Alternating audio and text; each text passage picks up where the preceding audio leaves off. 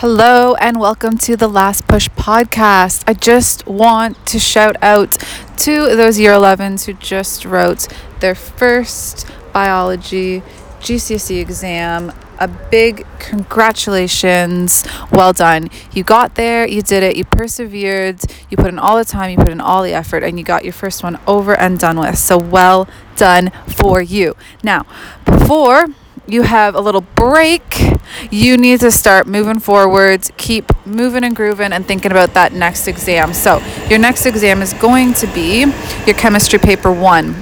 So, I'm just going to talk you through a few of the starting elements that you need to know about for that one.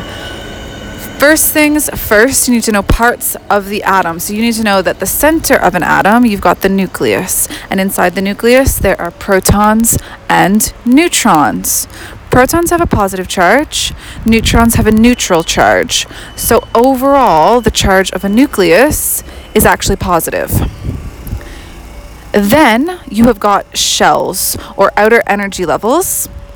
And on those shells, you've got electrons, and those are smaller than the protons and neutrons, and they're also negatively charged. So if you think about your protons and electrons, they're going to end up equaling each other and canceling each other out. So the charge, the overall charge of an atom is going to be neutral. Now, if you're taking a look at your periodic table, because you're going to get one on your exam, your mass number is the top number um, so, for example, if you've got lithium, it will have seven on the top and three at the bottom. So, seven would be the mass number, and it represents the number of protons and neutrons together in the nucleus. Then you have got your atomic number, which is down below. So, again, if you've got lithium, 7 and 3, 3 would be the atomic number, and 3 would represent the number of protons. It also, in a regular atom, will represent the number of electrons. It does not represent the number of electrons if we're talking about ions. Because an ion is something that has lost or gained an electron. So, for example, lithium has three electrons normally, but if it loses one electron, it would be a plus one ion.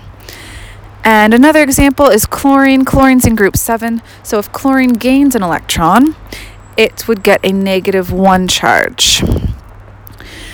And the last thing that you need to be able to do with your periodic table is calculate the number of neutrons. And how I like to say it is you just do top, take away the bottom, or you actually take away the mass number from the atomic number. So, for example, if you've got lithium, which is 7, take away 3, you will get 4 neutrons. So that's how you're going to use your periodic table to do that.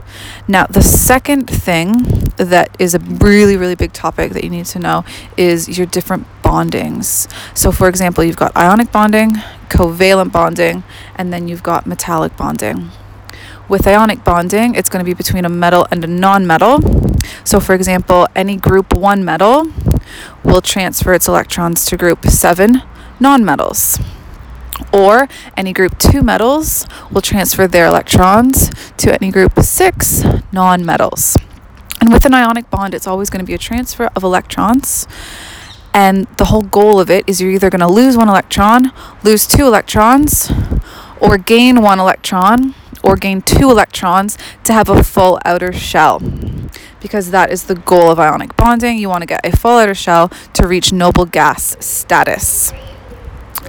The second type of bond is going to be covalent bonding.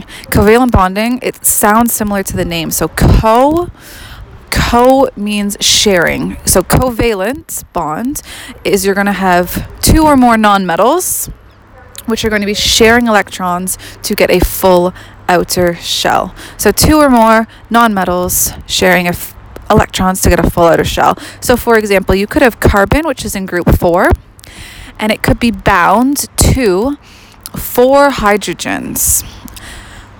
And each one of those hydrogens will share one electron with the carbon, so that carbon will have a grand total of eight electrons in its outer shell. And both of the hydrogens will also be sharing one of those electrons with the carbon, so each of the hydrogens will have a full outer shell. The last and final type of bonding is metallic bonding, and it is like it says in the name, it's between metals, so two or more metals. What happens is the metals will lose electrons to become positive metal ions, and you'll have delocalized electrons which are able to flow and move, and that can cause currents to happen, and that's like your copper wires, for example. So, those are your three types of bonding. And you have to be able to answer those in terms of four mark questions with potentially adding some diagrams in. So, with your ionic bonding, you're going to have your your ions and you're going to be able to show the electrons in there with arrows. So, group 1 metals will have arrows transferring over to group 7 and group 2 will have arrows transferring over to group 6. And then with your covalent bonds, those circles or those shells are actually going to be interlapped together. And you're going to do a dot and cross diagram, which will show the sharing of those electrons. So that's covalent bonding and ionic bonding. What I suggest you do is before the night before the exam, you actually take a look, um, Google some images so you can see what they look like some of the other big things that come up in your chemistry paper one, you're going to have um, electrolysis, which is a required practical. It's quite a big required practical, and you're also going to have making copper salt crystals. Those two required practicals, what I suggest you do is actually go back through them again, know the methods, know some different examples. So, electrolysis is usually done with copper sulfates. That's a good example. And you can also make crystals or salts with copper sulfate as well. So have a double check, look at the method for both of those required practicals as one or both of them will definitely come up on your exam. So get out there, get revising, and good luck for your next exam.